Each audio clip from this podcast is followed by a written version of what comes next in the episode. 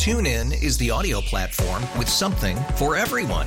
News. In order to secure convictions in a court of law, it is essential that we conclusively. Sports. Got clock at four. Doncic. The step back three. You bet. Music. You set my world on fire. Yes. And even podcasts. Whatever you love, hear it right here on TuneIn. Go to tunein.com or download the TuneIn app to start listening.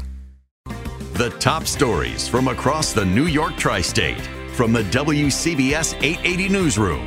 This is the All Local.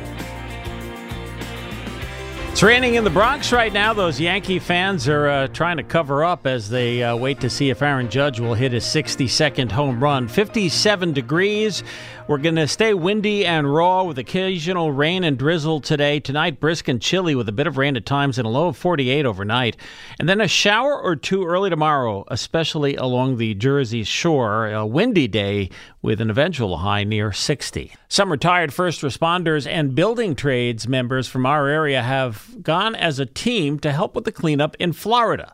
WCBS's Joe Avilar reports. It takes a special person to risk one's life to save or protect others. For some, it's such an important mission that they do it in retirement. They belong to a nonprofit organization called Heart 911, a team of Heart members mostly retired New York City first responders and building trades members, has gone to Cape Coral, Florida to help in the hurricane zones. Bill Keegan is founder and president of Heart 911. He explains what the members are doing in Florida. The homes, um, they've gotten wind damage, water damage. Uh, there's no electricity now. There's no water. There's no fuel. Um, the, the towns um, and the people are really suffering. We're getting as many calls as can. Can you bring me over a case of water? I'm, I've run out of water, and it's been a day or so, and I really need water. Joe Avilar, WCBS News Radio 880. A man was slashed and killed on a subway train in Brooklyn Friday night. It happened on a southbound L train at the Atlantic Avenue station in Cypress Hills. The 43 year old victim had gotten into an argument with another man when the killer took out a sharp object and slashed him in the neck. The victim, Tommy Bailey, was taken to Brookdale Hospital where he was pronounced dead. The slasher escaped, and police are scouring surveillance video for a clue to his identity. The city's heating season started yesterday, and WCBS's Christy Kalishian reports it's important for New Yorkers to know their rights to stay warm. It's that time of year again. Between October 1st and May 31st, temperatures fall below 55 degrees during certain hours of the day, meaning that temps inside must be 68 degrees, and overnight they must be at least 62 degrees in the city. If apartments are still too cold, tenants must call their landlords. Attorneys say the next step, if landlords don't comply, would be to reach out to 311 and document evidence of the low temperatures.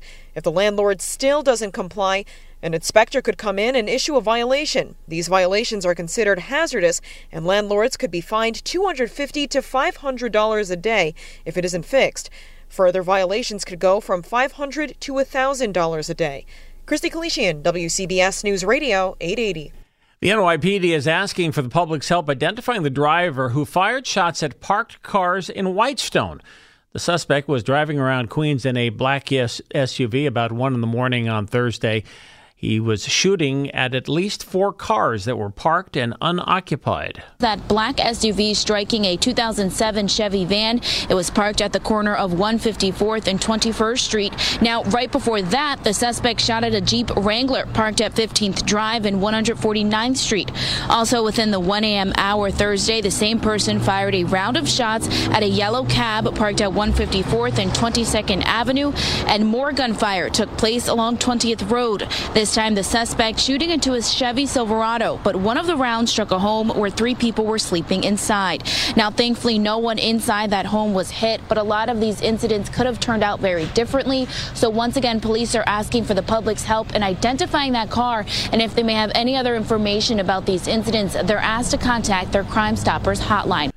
That's CBS 2's Zinnia Maldonado reporting from Whitestone, Queens. Let's get that weather forecast with our meteorologist Danielle Niddle, and uh, they've got the umbrellas out at Yankee Stadium, Danielle. Yeah, John, and we're looking at uh, generally a light uh, rain at times here at Yankee Stadium. Occasionally get into a, a brief moderate rainfall here with a, a few uh, heavier bursts that I'm starting to see develop just off to the uh, north and northeast that are going to be rotating in, and pretty much from here around the boroughs on south south into central Jersey is where we're going to continue to see the concentration of the steadiest rainfall here for the rest of the afternoon. Some pretty heavy rainfall, in fact, coming down across parts of central Jersey. And as we move through the night tonight, uh, rain and some drizzle is going to continue off and on. It's going to be more in terms of a, a drizzly kind of condition as we move through the night.